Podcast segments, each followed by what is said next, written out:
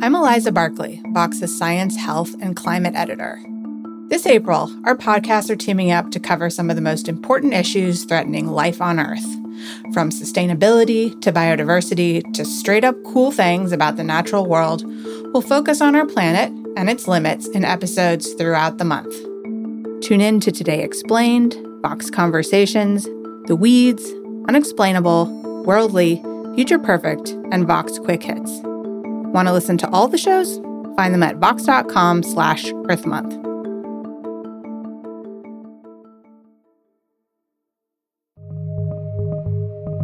Welcome to Future Perfect. I'm Sigal Samuel. A growing contingent of young people are refusing to have kids or are considering having fewer kids because of climate change. Maybe you've heard of birth strikers, the women who've announced that they won't procreate until the world gets its act together on climate. Maybe you haven't made such a clear pronouncement yourself, but you're kind of wondering if maybe the climate crisis should shape your big lifestyle decisions too. For people who are worried about having kids in the era of climate change, there are usually two main concerns. The first is that having a kid will make climate change worse because adding a kid to the planet means adding another person who will cause more carbon emissions, plus their kids, plus their grandkids, and so on. The second concern is that having a kid now dooms that child to a miserable life on a miserably hot planet. To help us think through these concerns, we're joined by Dr. Kimberly Nicholas, an associate professor of sustainability science at Lund University in Sweden. She's written over 50 articles on climate and sustainability in peer reviewed journals, and she gives dozens of lectures each year. Her new book, Under the Sky We Make, explores the most effective things we can do to fight climate change and how to find meaning in that fight and in a warming world.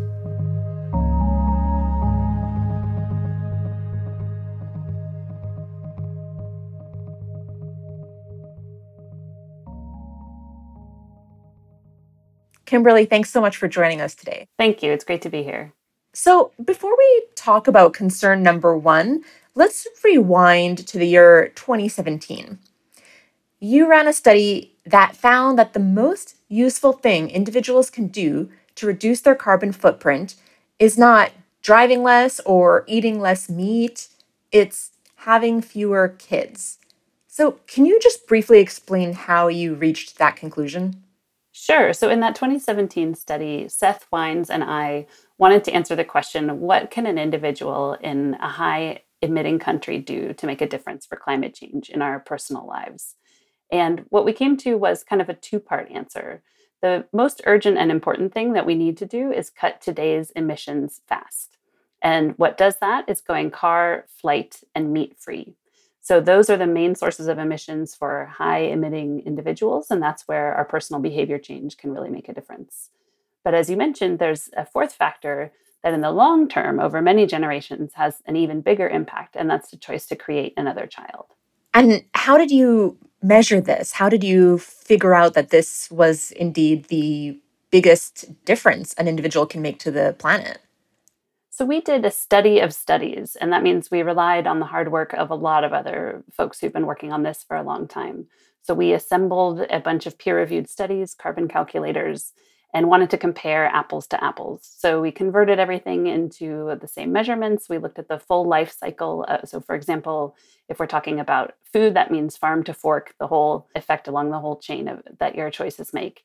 And if we're talking about creating a new person, that means not only the decision to make a child, a new child, and the emissions that will entail under today's rates, but also the likelihood that that child will go on to have children of their own and carried forward many generations. And that's one reason that that number was so big and that in the long term, over many generations, had the biggest impact. Okay. Tell me how the public and the media reacted to that. So, we do advocate in the paper that people need accurate information.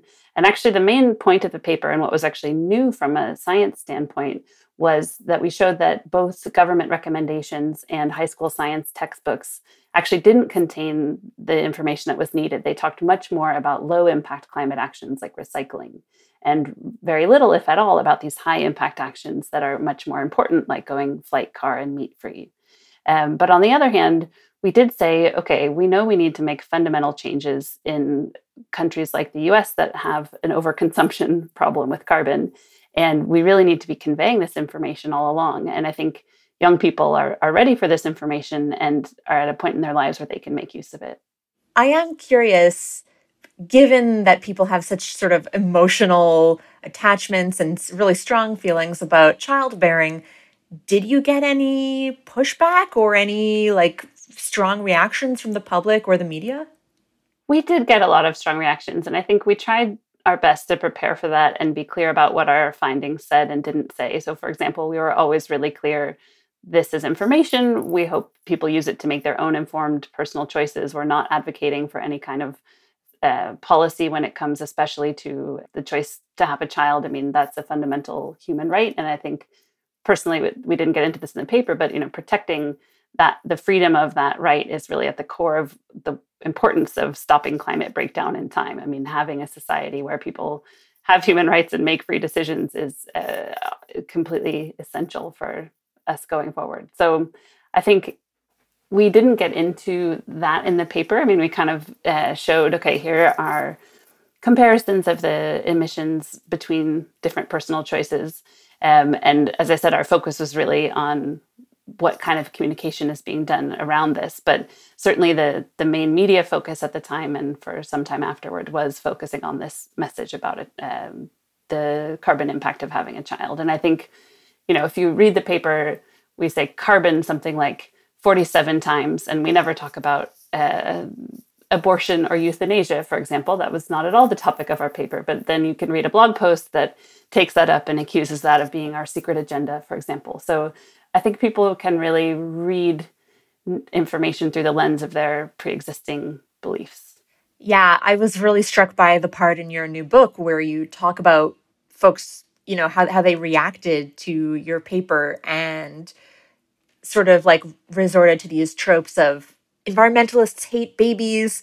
You know, by this logic, we should all just commit suicide. And of course, you're not saying that, but there was sort of that that kind of like emotional backlash. Um, but what I think is really interesting about your work, one of the things I really think is interesting, is that despite you and your colleagues being the ones who ran this study that that produced this finding that having one fewer child can have the greatest uh, positive individual impact for the climate, you still say that people should totally have kids if they really want to be parents. So, how do you square that circle? Well, one thing it's really important to realize is that population is actually irrelevant to solving the climate crisis. And the reason for that is that we only have the next few years to solve the climate crisis reasonably well. We know that we have this limited carbon budget that determines how much warming we're going to experience the more carbon pollution in the atmosphere, the more warming and the more suffering and harm. So we're really close to really scary and dangerous limits right now. And we know what we have to do, which is leave fossil fuels in the ground and switch to regenerative and sustainable agriculture. That's what our job is basically in this next decade. That's how we will manage to avoid catastrophic climate change. And those of us who are alive today are already numerous enough and consuming enough and producing enough emissions that you know we have less than this decade to get that job done. So in that sense creating new people well yes of course it is true that more people um, will consume more resources and cause more greenhouse gas emissions um, that's not really the relevant time frame for actually stabilizing the climate given that we have you know this decade to cut emissions in half. Got it. So you know what my potential future grandchildren or great grandchildren will do will emit um, is not super relevant to the critical hinge moment we're at now, uh, where in the next few years we're really going to decide whether we just tip those dominoes um, of, of emissions in a way that just triggers catastrophe. I have to ask because I know listeners are going to naturally wonder this. Do you yourself have kids or plan to have kids? I don't. And for me, that's a decision I'm happy with. But as you mentioned earlier, I think it's really important for people to weigh that question for themselves. And Um, that's something I've had a lot of really interesting conversations because people have approached me after publishing this paper with some uh, very intimate and revealing conversations, actually. So, some folks have said, Thank you for publishing this paper. I know for me, child free is the best choice. I've always known this, but I get social pushback, or, you know, my mom wants grandkids or whatever. And now I can say, Look, mom, science says, you know, this is this is supporting my choice. Um, and conversely, there are people who say, this really puts it in perspective for me. Of course, you don't need a scientist to tell you the decision to have a child is a big one. I mean, it's one of the biggest decisions in life. And that's true for the long term climate impact as well as for pretty much every aspect of your life, I think. But um, knowing that, some people then react and say, well, that is what it's all about for me. That's what makes my life make sense and have meaning. And that's what I want to pursue. And, you know, I, I, write in the book about the example of um, Kia Chatterjee, who decided with her partner she wanted to have a child, but she wanted to reduce her household carbon footprint at the same time. So typically, what happens, the data show, is when people have a child, they tend to increase their emissions. They tend to drive more, for example, and eat more meat. Um, and this is reflected in experience of friends that I, I see around me as well. But they made this really conscious decision okay we want our family to be different and they made choices to stay in the city where they didn't need a car to add solar panels to reduce their frequent flying and through these decisions, they actually shrunk their household carbon footprint after adding a child. So I think there are some really inspiring examples, and certainly parents have a very good reason to care about the climate and fight for a good future. Yeah, it's it's kind of funny. It sounds like you know. Have you found yourself being thrust into this strange position of almost playing therapist to strangers who are wondering whether they should have kids or not, and are kind of turning to you for advice on this really personal decision? Yes, I have. And that is a real privilege. And I think that's not only because of this study, but I think because people are coming to this existential moment of reckoning with the climate crisis and feeling how it really affects everything in our daily lives and everything that we love and care about. So it's not, I have had some conversations, um, one of which I write about in the book, a man named Jake who wrote me from the UK. And we had kind of a climate counseling session around he and his wife considering a second child but I have those kind of conversations actually pretty frequently because people are wrestling with not just this decision, but other big decisions in their lives and trying to figure out okay, what does it mean to live a good life right now at this critical moment? How can I be part of this epic and essential project that humans need to stabilize the climate now to have a good life going forward? So, yes, it, it is a really interesting window into what people are thinking about. Mm-hmm. Okay, well, I want to come back later to what you tell folks in these sort of, uh, you know, quasi therapy sessions, um, what you advise them. But I want to talk first about um, the the whole premise that having one fewer kid is the best uh, way that you can actually help reduce your your carbon footprint and help the planet. Last year, the nonprofit Founders Pledge put out a report saying it's just not true that having fewer kids is the best way to help the climate.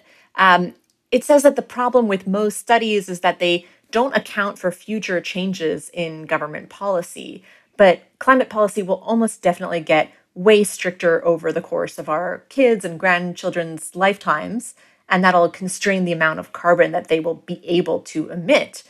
So, you know, they say that therefore it doesn't make sense to run this sort of calculation you've run where you know you you're counting my emissions my kids emissions my grandkids emissions based on historical rates what do you think of that argument I think some of it is fair. I mean, so the study that we drew from, um, as I mentioned, we combined other existing studies to compare apples to apples in, in our 2017 study.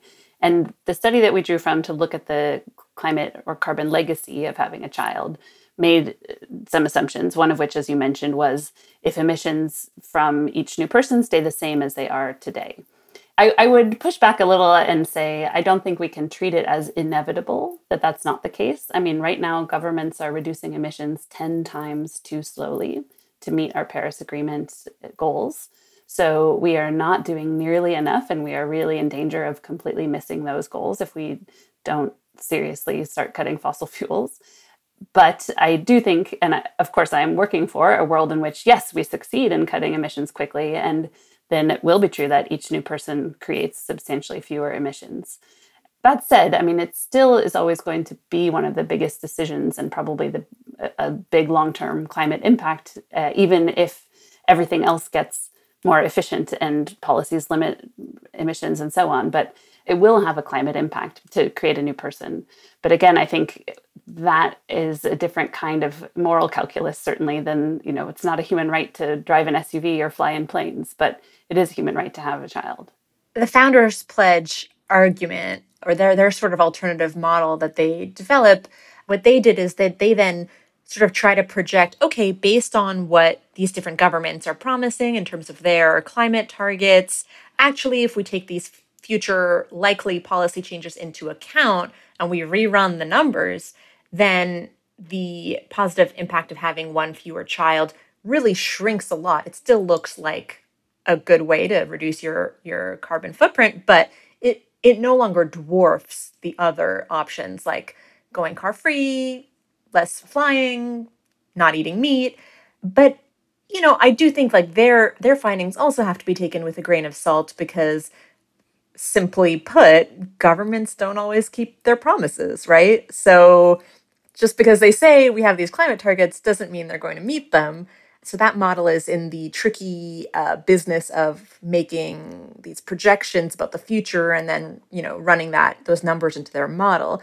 So, I mean, is it kind of reasonable to guess that the truth as it ends up shaking out might be somewhere between what you've projected based on the historical data and what they're projecting based on these likely future policies? Well, I think the evidence is pretty clear. It's always going to be a big climate decision to have a child, and that will always outweigh flying in planes or driving cars or eating meat. But I mean, in one sense, that shouldn't be a big surprise because of it's such a bigger decision and and such a more important decision and more meaningful decision than you know what kind of car if any do i have or changing light bulbs or something like this so it will always be a big long-term impact but as i said i think it's not the way that we're going to solve you know the reducing population is not the way that we're going to solve the climate crisis basically what the evidence shows is that when women are given opportunities in society so when education and equality are increased women tend to choose to have smaller families and that has a side benefit in reducing climate pollution. But I'm not saying we should educate girls and empower women as a climate strategy because we should have a world where women and girls are equal and have opportunities because that's the kind of world I want to live in. As a side benefit, that will be a healthier and happier world and it will have uh, it will have lower climate pollution as a side effect.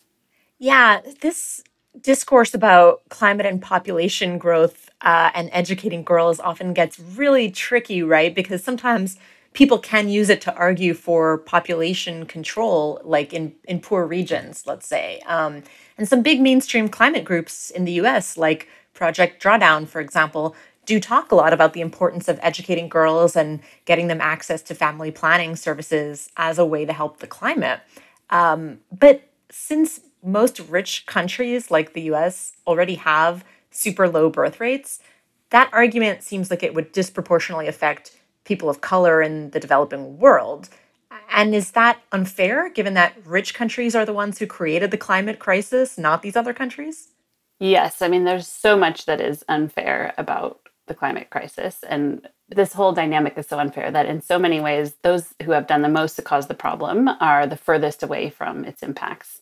I think there is a really ugly history with the discussion of population. And um, I could actually recommend this short podcast called So Overpopulation.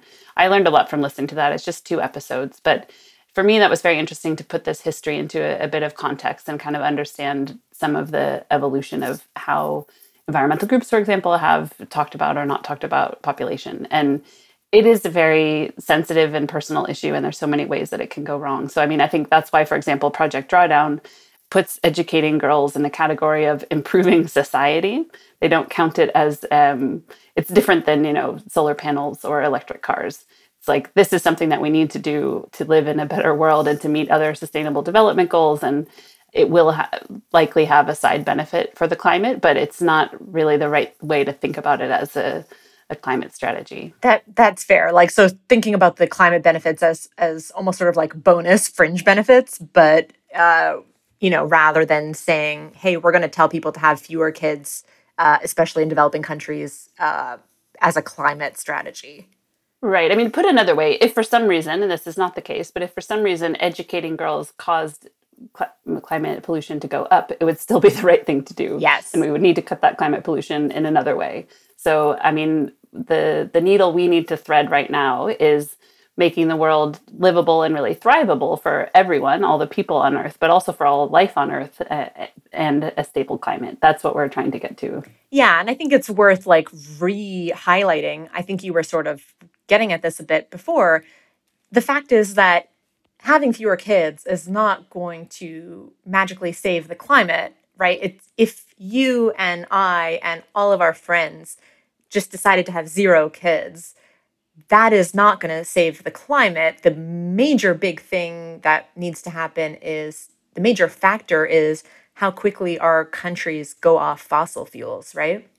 Yes. I mean, I think that's where we need to be focusing our efforts. And in the book, I write about the decision whether to have children and uh, friends and people who've contacted me who wrestle with that decision is in the middle section, which is about feelings and meaning, and not in the third section, which is about climate action and reducing emissions, because I do think it's, um, yeah, it can be tricky to really compare those emissions in a, in a way that's meaningful. I mean, we sort of need to make a good life possible for everyone who's here now and will be in the future.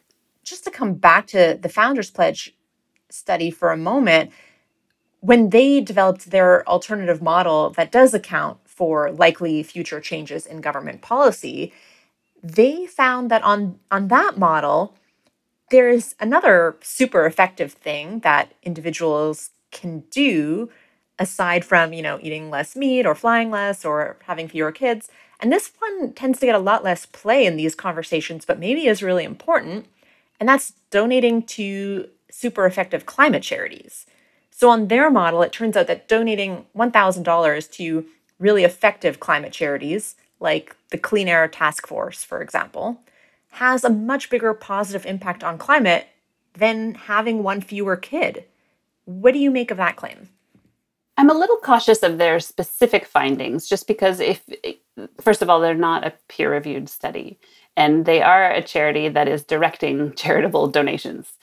But that said, I do think it's meaningful and important to make charitable donations and I do it myself but I've I don't think of it in terms of specifically the tons of carbon saved and here's why.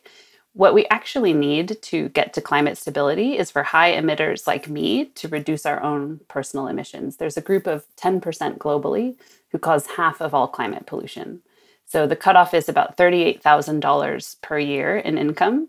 That puts you in the top 10% of earners globally. And the further above that you are, the, the more likely you have really high climate pollution.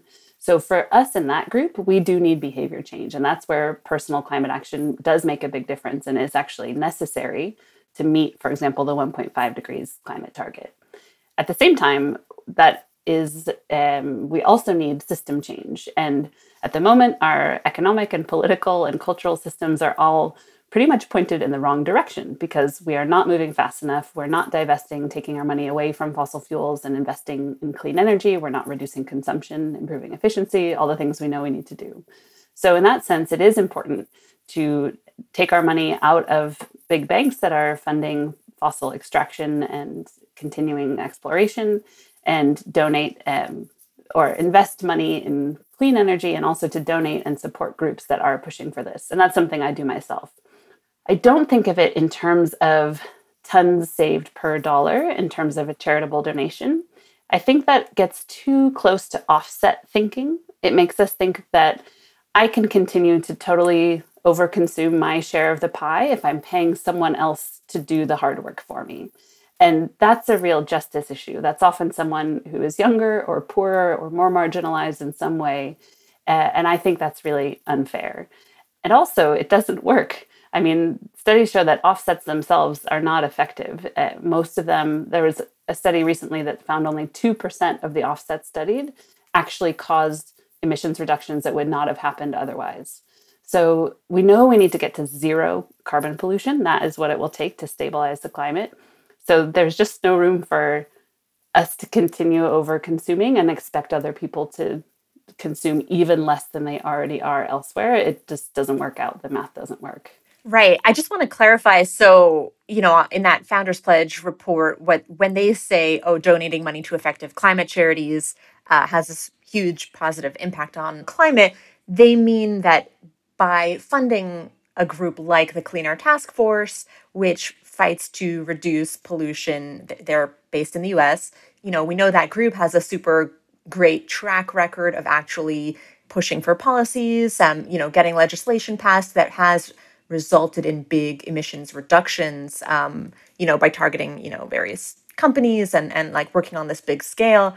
Uh, and so, you know, my, let's say, $100 donation could feed into this thing where then lots of metric tons of, of carbon are being reduced uh, through these these policy changes that the charity is is uh, causing to be enacted. It's not that they're actually technically uh, doing carbon offsets, which we typically think of more as like, oh, I'll plant this tree and that'll compensate for me taking an airplane, which definitely is problematic. Carbon offsets, as you said, frequently don't work as advertised. This is a little bit different than that because it's, you know, funding groups that are advocating for huge policy changes. Um, but I do understand what you're saying. It can be misinterpreted as telling the individual if you make a donation to one of these effective charities, you can consider that as quote unquote offsetting your need to make reductions or behavior changes in your personal lifestyle choices, right? Right. Yeah, thank you. That's an important clarification. So I would say, I mean, we know that the the carbon budget for each of us by 2030 is 2.5 tons per person per year. That's where we need to be at globally if we're going to meet the 1.5 degree goal. And we know that that is really critical for people and nature.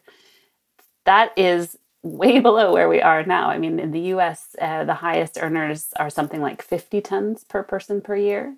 And that's why we need behavior change from that group because we need to reduce overconsumption as well as make all these social changes so that basically there's enough to go around that everyone has their needs met.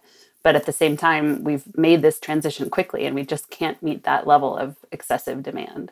So i think especially i just want to be clear that there is a group that includes me and i have made many of these changes myself that do need to make personal behavior change as well as use our money to um, support the kind of transition that we want to be a part of both politically and financially and culturally. And that is really important.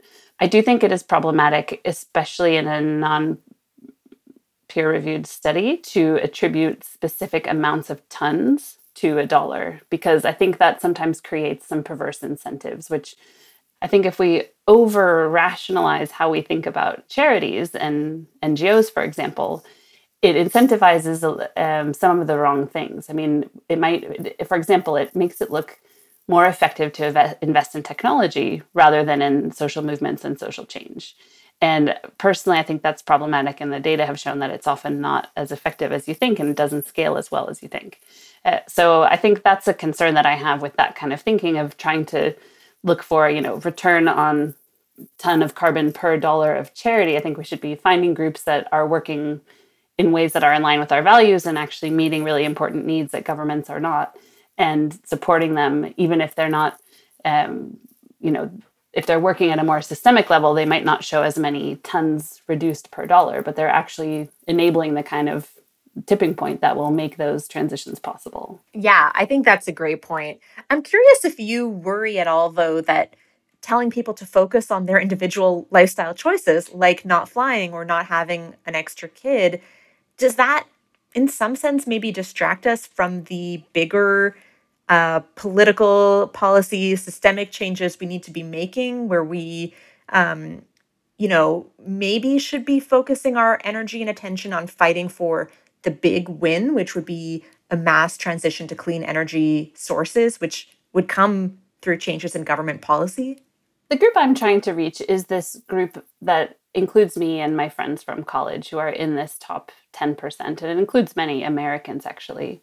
So I think that it is important to be honest about the need for reduced overconsumption in that group. I'm not worried about that being a distraction because it is actually important and necessary. And I think it, it's a problem if it gets trivialized because consumers, households, are about 70 or a little over 70% of total greenhouse gas pollution. You can look at it another way and say that fossil fuel companies are over 70%. Both of those statistics are correct. So it depends if you attribute responsibility to the production or the consumption of fossil fuels. And in no way am I letting fossil fuel companies off the hook. I mean, they get plenty of ire in the book. It's well known and documented that there have been really infuriating and devastating misinformation campaigns and Eh, you know the business plans of the big oil companies are not compatible with avoiding catastrophic climate change so they are um, a very big and important target and making this transition very quickly to leave fossil fuels in the ground is absolutely essential but that means we have to stop both the production and the consumption of fossil fuels Right. So so people in that income bracket like you and I, we're providing the market for those fossil fuel companies. So so you're saying we need to sort of withdraw our market support for that so that that kind of production doesn't keep happening. We need both to stop this overconsumption, which is feasible for those of us who are in this really high income group. I mean, if we talk about flying, for example, it's only 1% of the global population who flew in the year before the pandemic. Obviously, now the situation is different, but most people on earth have never been on a plane. And most people, even in the US and Germany, didn't fly in the year before the pandemic. So it's actually really an unusual activity to fly. But those of us who have flown or do fly, 1% of the global population causes half of the pollution from flying. So that's an example of how we have this really uh, unequal distribution of emissions that we have to actually address and reduce overconsumption in that way. At the same time, we absolutely need government and policy changes, and those are really important. What I've seen personally is that people tend to, I think, I think the people who want to focus only on policy change um, tend to be those who are already very engaged in that work themselves and see what needs to be done. And I think there might be sometimes a, a gap where they don't realize how far away that feels for most people. Most people do not know what that means or looks like. Uh, so that's why I try to really break it down to what I personally, as a citizen, what you can do in my book, because it is about organizing and using the power that we already have. And for those who are in positions where they're writing policy briefs for politicians and decision makers, yes, they have a really critical and essential role to play. But there's not that much that the average citizen can do to, to help them in that particular work of, you know, formulating exactly what policy should be. But we have a lot of power in the neighborhoods where we live, in advocating for cities and streets built for people and not cars, in getting together in our workplace to demand changes in our uh, our organization's policies and that can and does scale up to bigger political and economic levels. Okay, so it's not individual or system change, it's both and. I think we're going to take a short break, but when we come back, we're going to talk about the other big question that some people might be worrying about, which is is it wrong to have kids now knowing that you're dooming them to a pretty bleak future? It's loud, deafening, cacophonous. It's a nightmare. Oppressive. And just what is it that many people think is pretty nightmarish and yet are still willing to shell out quite a bit of money for a night out at a restaurant? Sound is the number one complaint that diners have about their experience.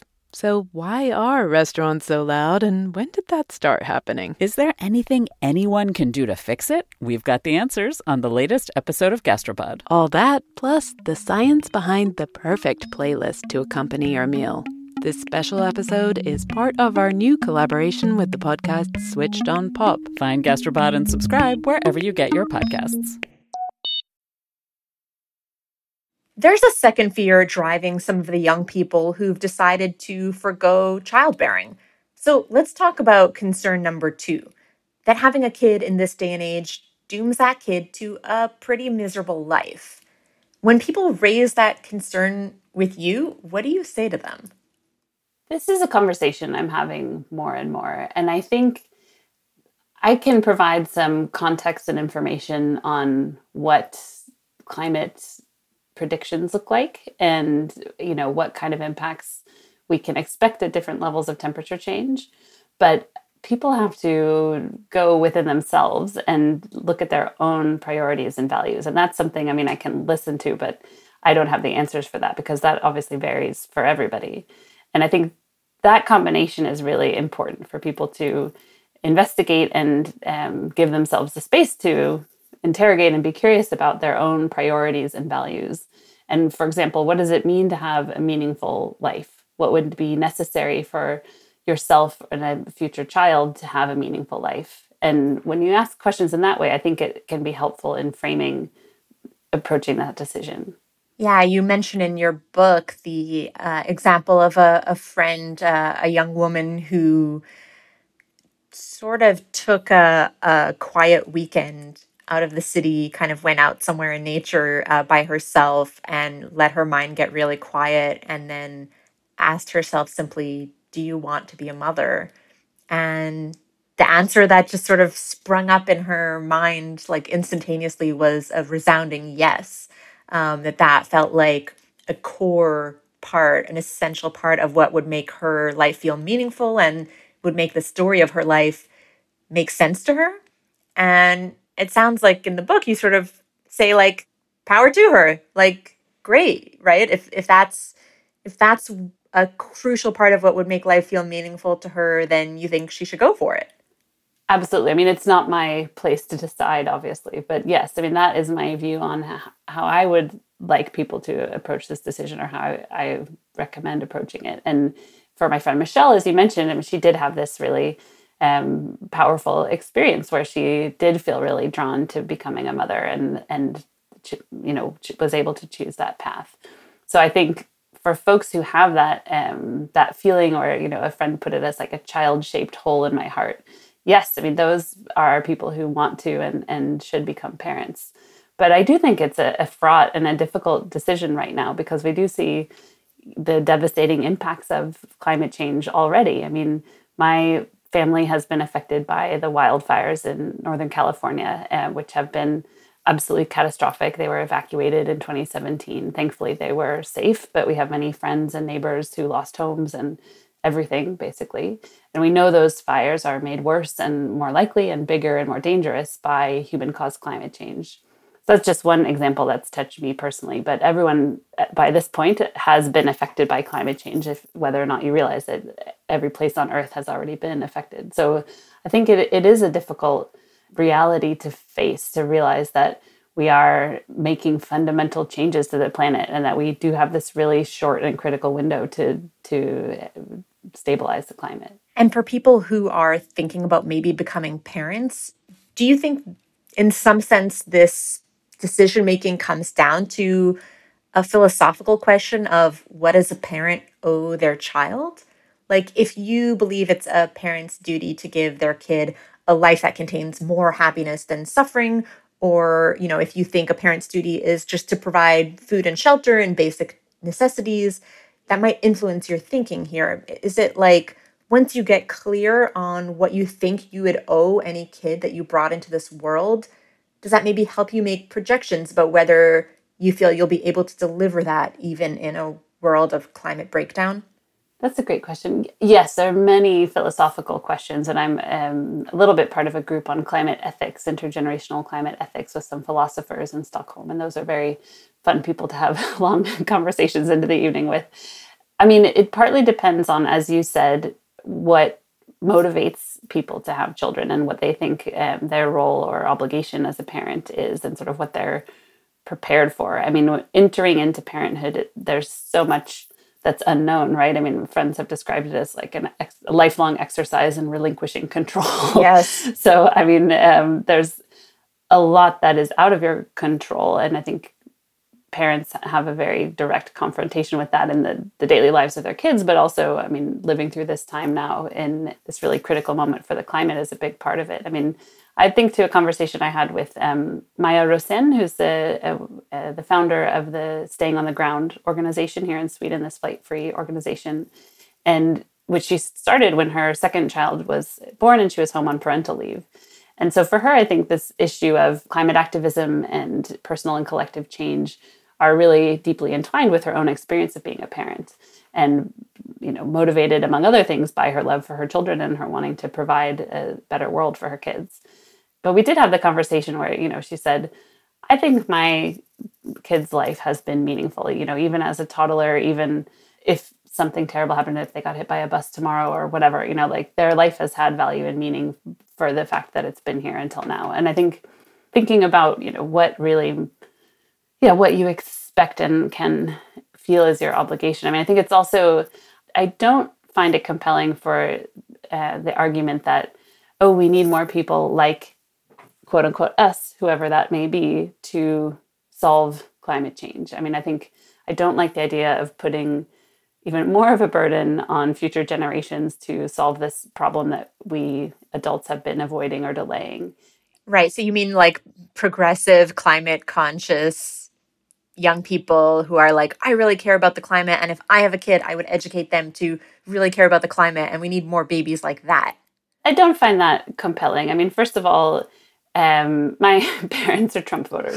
There's no guarantee that your kids are going to be, you know, exactly the same climate um, spectrum that you are. Right. Secondly, it's just not a time efficient strategy. I mean, if we need to cut emissions in half by 2030, and if you're contemplating right now whether to have a kid, I mean, your kid will be learning to ride a bike by then. I don't think that it's fair to put this burden of, you know, this global problem on their shoulders and expect them to be the ones to solve it. it that's just not how it works. Totally. And in when people are thinking about whether they feel they'll be able to provide a sufficiently stable future for a kid they might have, do you think concerns about not being able to provide a stable future like that are most salient for low income people, people of color, people in developing countries because they will be hardest hit by climate change. Is this, to what extent is this something that actually everyone needs to be pretty worried about, given even if they're in a higher income bracket or they live in, you know, New York or whatever? I actually heard some um, a man from New York um, say, you know, three degrees of warming, three degrees Celsius of warming will be inconvenient for me. And I thought that was profoundly wrong because that is a planet full of misery and suffering. And I don't really think anyone is going to be okay on the current trajectory that we're on.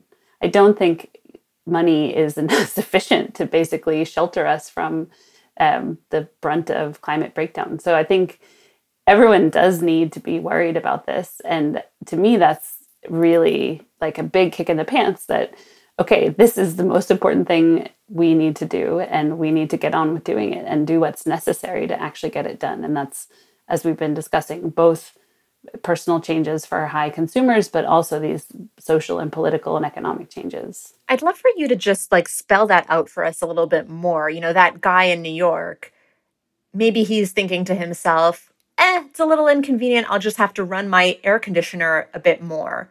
Um, just explain why, even for someone like that, um, who, you know, might be considering having kids, but they're like a richer person in New York or whatever, why the like three degrees more of warming might make their and their future kids' lives pretty miserable too.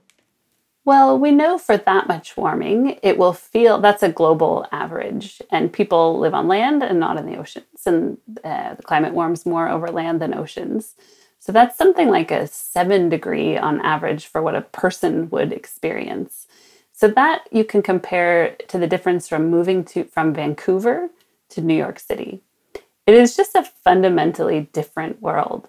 And in the kind of time frame that we're talking about, then the changes that that would incur, I mean, many of us, our daily lives are quite um, far away from nature. But guess what? We rely on nature to live. We need a functioning planet with our life support systems to provide air and water and food and materials and all these completely basic things that right now we might take for granted. But are not a given to be you know, continued um, and produced in a, in a sustainable and ongoing way if we have a real breakdown in the climate system. So that is why it is just so critical and this decade is so important to make the transitions to get off of fossil fuels because we are the last ones who can really do that well and and actually avoid some of these catastrophic impacts. Right. So that guy in New York, sorry to pick on you, hypothetical faceless nameless guy in New York, but the 3 degrees of warming for him that could mean you know not being able to get like the certain foods that he's used to uh, i guess it could also mean though that like kind of big changes in you know your country's policy could change if you have uh, a lot of like refugees now due to climate. Your country might have an influx of refugees. Your country might be like resource strapped in different ways. Um, i think there's like a lot of these sort of domino effects that people who are consider themselves pretty safe and inured from the damage of climate change don't necessarily think about. Totally. And i mean so the idea of climate refugees i think um, can be problematic because it can have this idea that oh these others are coming from somewhere else that we don't want here wherever that may be. But something that really struck me is that when um, during one of the catastrophic fires in my hometown of sonoma north of san francisco one of my friends wrote on facebook climate refugees 50 miles north of san francisco. So i mean it, it's not just people from somewhere else or far away who are are being and will be affected by climate breakdown. It is us. It's our ourselves and our friends and neighbors. And I mean, going back to New York, um, sea level rise is a really scary threat, and that's a really critical reason why this 1.5 degree goal is so important. Because um, beyond that, we're getting into real risks of major sea level rise that one of the studies I cite in my book talks about, you know, a, a, huge influx from the coasts to the center of the US actually as a potential consequence of catastrophic sea level rise. And, you know, those, you know, maybe potentially the, the guy from New York could find himself as a climate refugee. So that's far more than an inconvenience. I mean, these are really fundamental disruptions right? You talked about uh, potentially like lower Manhattan, Battery Park, uh, you know, Red Hook, and other neighborhoods in Brooklyn being underwater.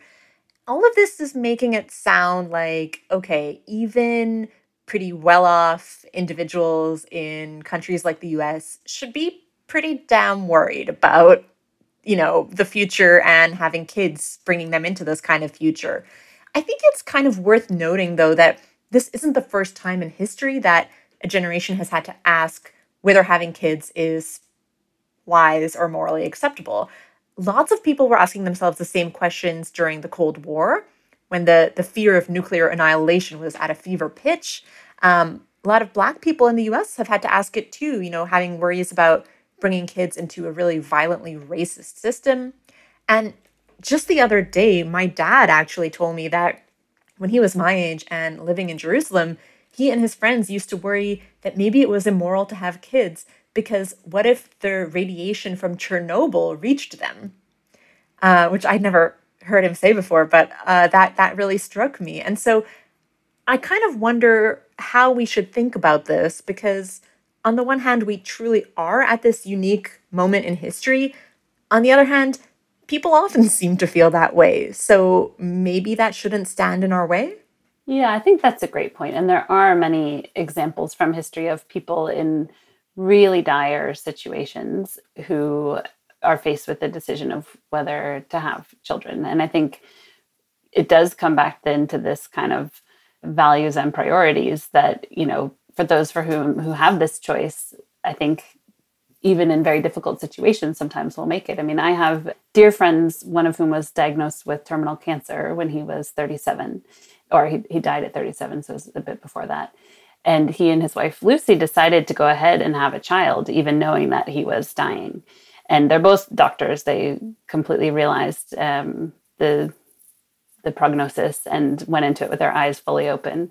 You know, one conversation that they had was, well, will this make it harder to leave, you know, a, a child behind? And his response, my friend Pubby, was, wouldn't that be great if it did? I mean, so for him, having this experience was really meaningful and important. And um, even in knowing that he himself would not be there for um, much of her life, it was still a decision that that they went into together and jointly and, and freely. So I think people make meaning even under really dire situations. Did you mean wouldn't it be great if it did make it harder to leave? Yes, exactly. Like, what if I, wouldn't it be great if I have this experience that is so beautiful and wonderful and meaningful and lovely? And it does make it harder to leave because I have more to say goodbye to, but I did get to have that experience.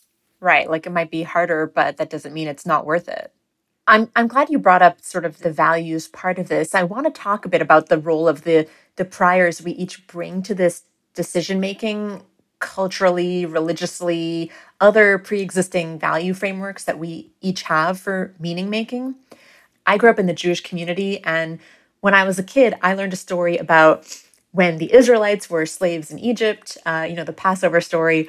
Uh, and the story goes the, the men, the Israelite men, didn't want to sleep with their wives because they didn't want to bring kids into the world only to see them become slaves to Pharaoh.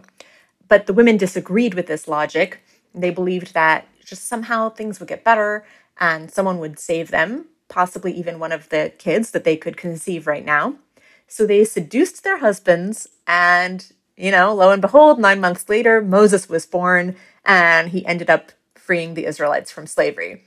So, you know, Judaism is, on the whole, I would say, a, a very pro natalist religion, but uh, this specific story made a huge impression on me when I was young. And I think it is part of why, for me personally, I choose to say yes to kids, kind of as an expression of hope and a vote of confidence that we can make the world better.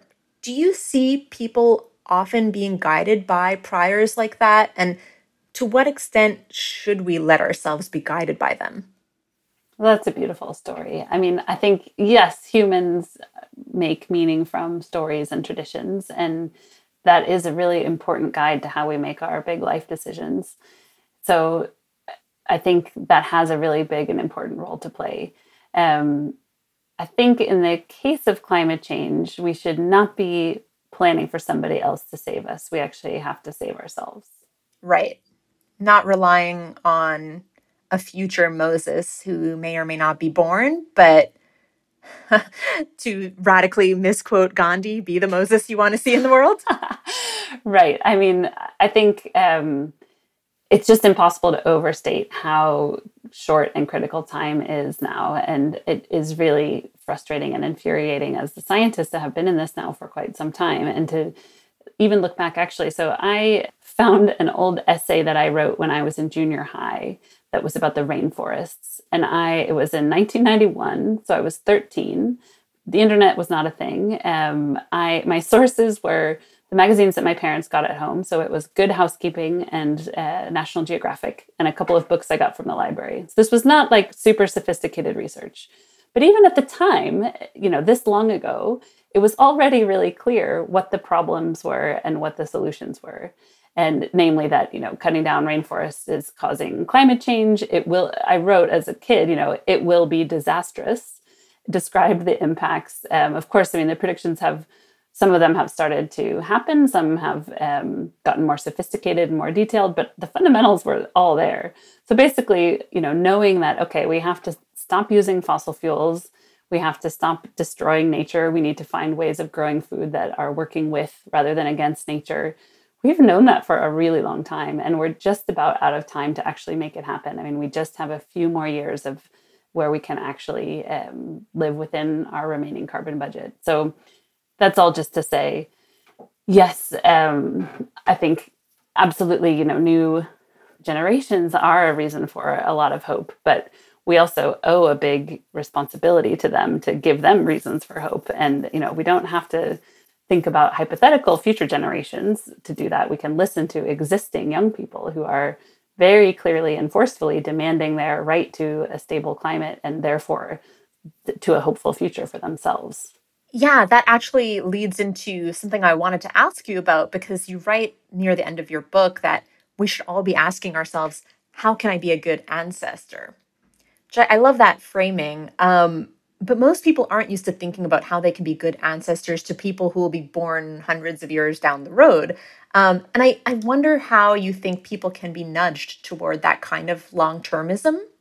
How you think we can cultivate transgenerational empathy, right? Like empathy for people who don't even exist yet is a helpful strategy to maybe even actually not think that far into the future, but actually just think about one generation ahead or you know your your kids or grandkids generation for me it's actually been really helpful to start by thinking backwards to think about the past and where i fit into my own family tree and sort of the story of my family's history so my great grandma i didn't meet but she emigrated from what is now Ukraine in the early 1900s. She had this uh, wedding ring that I now wear sewn into her jacket to escape detection as a deserter um, because if they caught you leaving with your husband, they would know that you were leaving for good. And so this is a piece of carbon, this diamond in her ring that still stays with me and reminds me of her and of this history. But you know, beyond this particular and specific story, we all are leaving this carbon legacy that will far outlast anything else that we do. Because the carbon that we leave in the atmosphere, some of it will last for 10,000 years or more. So Stonehenge and the Great Pyramids are each about 5,000 years old. They're about halfway to that mark. If you think about just how incredibly long the, the mark that we are leaving on the whole planet is right now, it's really sobering. And I think makes us think about what is the legacy we want to leave? What is the kind of story that we're writing about humanity? And that that's what we have the opportunity to do right now. What do you say to somebody though who just says, "What do I care what the carbon situation is going to look like in 10,000 years from now. Like that has no effect on me. I don't even care. Most people do care in some way. I mean, if if there is, I don't think there actually are that many people who truly don't care at all about others or future generations. But if there is someone like that, you can appeal to their selfish interests and say, well, you know, I myself, um, I'm 43. Statistically, I'll live into my mid 80s. I'm going to live to see whether we make this happen or not. Um, depending on the choices, especially we make by 2030, it will determine whether we meet the one and a half or two degree goal or blow way past it. And that means I'm going to see in my own lifetime, most likely, assuming I, I get the chance to live, you know, this statistical life, I will see whether or not we make it, and I will see how amazing it is that humanity pulls it together, or how terrible it is if if we don't. So I think, I mean, if if you don't care about anyone else but only yourself, there there's plenty of reason there, and the more you care about others, which I hope you do, the more reason there is to engage. Are you, Kimberly, scared of what you'll see when you're 80? Are you scared as a climate scientist to work your whole life for this goal and potentially not see us all having made the changes we needed to have made? That is a really scary prospect. I mean, I think it it is really terrifying to imagine actually failing.